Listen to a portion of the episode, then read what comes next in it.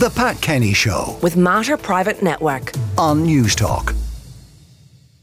Now, Jess Kelly, whose voice you've already heard, our technology correspondent, is with us now.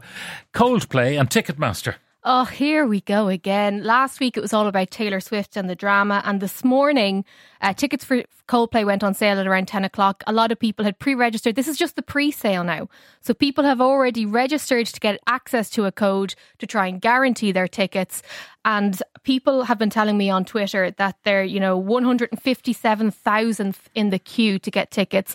Other people are getting messages to say that the platform is at capacity.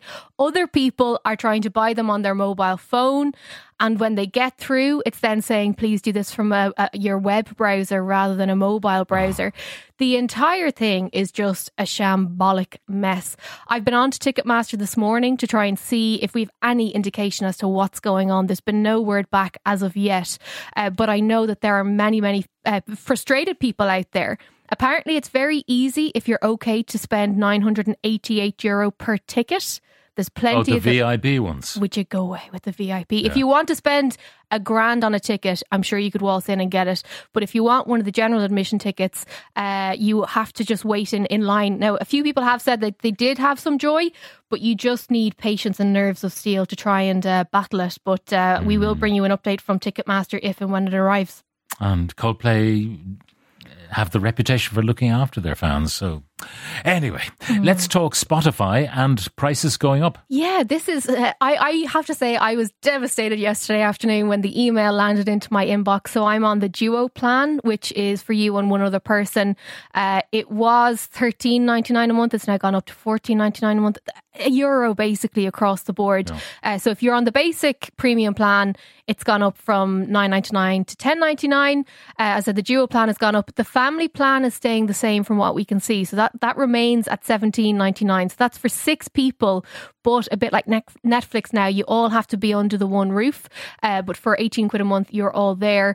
And then the student plan is staying the same at $5.99. Now, it's very frustrating because, as we've spoken about before, if you tot up all of the subscriptions that you're paying out for every single month, you will feel €1 after time. So this is where Elon Musk comes in with X. It'll do everything for you. Everything. Until he takes a disliking to something and then blocks that functionality or, changes the logo and then it doesn't work anymore. All of these little things. But I do think that the Spotify thing is an interesting one, particularly when we know that Spotify paid $200 million for the deal with Joe Rogan. They've also reportedly paid $20 million for the podcast with Harry and Meghan. And then you're coming looking for another €1 from me. It's very frustrating. I do think a lot of people now over the next little while are going to have to sit down and pick and choose what services they continue to subscribe to, because it is getting a bit ridiculous. Now, the question's coming in. Does Jess have any news on the new iPhone 15 yet? Yeah, so Apple usually does the iPhone event in September. So we are expecting this. A lot of rumours. There's Mac forums and Mac rumours, those different websites that have a ton of different insights as to what the device could have. Something that I'm really interested to see is if they will ditch the Lightning port and bring in the USB-C, because as we know, the EU has said that by next year all devices will have to have a USB-C port. They could ditch the port entirely. The iPhones in the US don't have a SIM tray. It's all eSIMs over there now. So there could actually be proper differences between this and the current phone, because we know that there wasn't a massive difference between the 13 and 14 when that came out last year. Yeah, but you still need to charge the phone, and whether you use the USB-C type charging or whether they'll say no, it must be induction charging. Yeah, which I think would frustrate a lot of people in the short term, but would make more sense from a hardware point of view, because the less open ports you have, the better for the device. But it means that if you do have some devices that, your iPhone sits in, or if you've got all these cables and all the rest, it will be a bit of a pain in the face. Okay, any news on the foldable Samsung? Yes. So on Wednesday afternoon, Samsung is going to unveil the next iteration of its foldable devices. Again, just like Apple, there's a ton of rumours as to what this device could look like. Every year, Samsung is looking to make their flagships lighter, more portable. The Fold and the flip phone. So the foldable one is the one that kind of folds out into... a bigger screen. Like a tablet. And then the flip one is like one of those Barbie phones that kind of opens out. I haven't seen a whole host of them around the place on the street because the repair, the screen repair, the cost of that is astronomical. But I am interested to see what Samsung brings out with the new devices. That's what we think they're going to do. We don't have it confirmed as of yet. The event is taking place on Wednesday, but the second we know, we will obviously have all the details for you. Any advice on what phone has the best camera at the moment? Upgrading my phone. I want a great camera for family photos. I think you would be hard-pressed to beat the iPhone 14 Pro Max.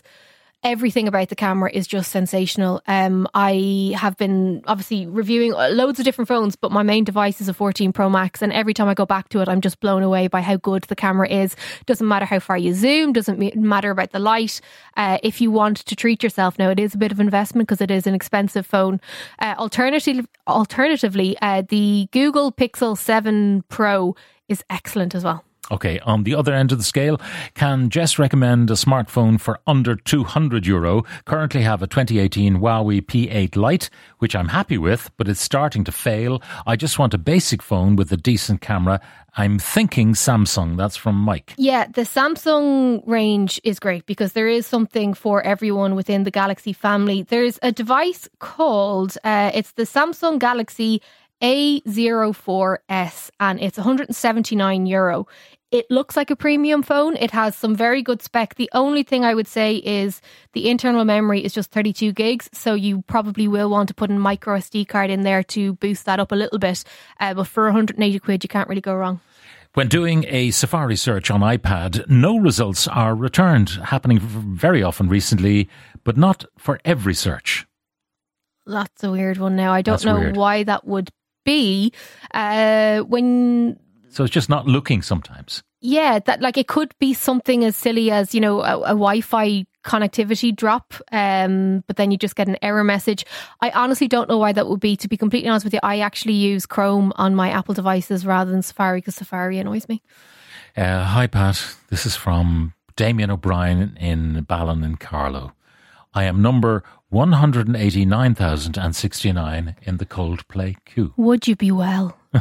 Like, I don't understand the how there's not a better ticketing system for this. I don't understand the need for the VIP packages.